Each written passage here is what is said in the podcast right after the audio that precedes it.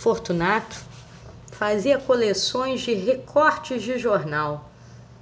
Antes de realizar sua higiene para abrir o dia, os olhos abriam era com notícias. Volta e meia perdia tardes imaginando o que teria passado na cabeça do sujeito para fazer aquilo. Fortunato chegou a comprar a folha de jornal com que o açougueiro embrulharia carne para sua mãe ao ali avistar notícia de um caso de amor entre dois cachorros. O moço dos recortes gostava da ideia de colecionar destinos. Tinha de tudo naquele baú: morte estúpida, salva-vidas, encontro de amor, desencontros na política, compra de objeto estranho, atitude fora do normal. As fotos e fatos tinham um detalhe precioso eram sempre de desconhecidos.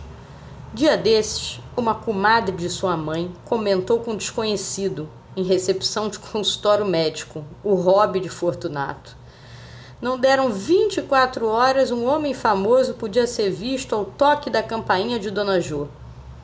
A senhora é mãe do Fortunato, o garoto dos recortes de jornal?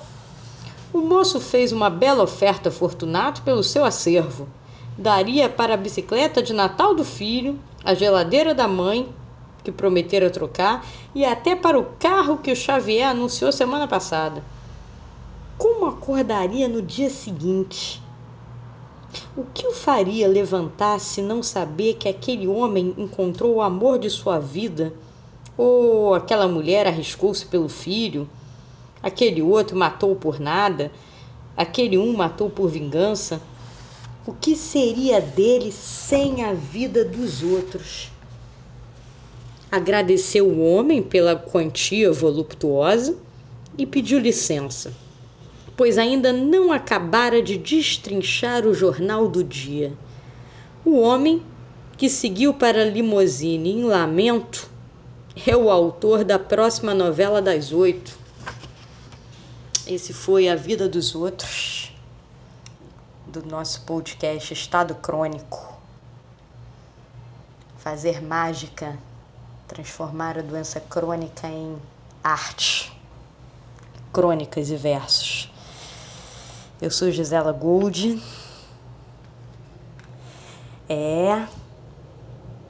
Quem não se interessa em saber um pouco da vida dos outros?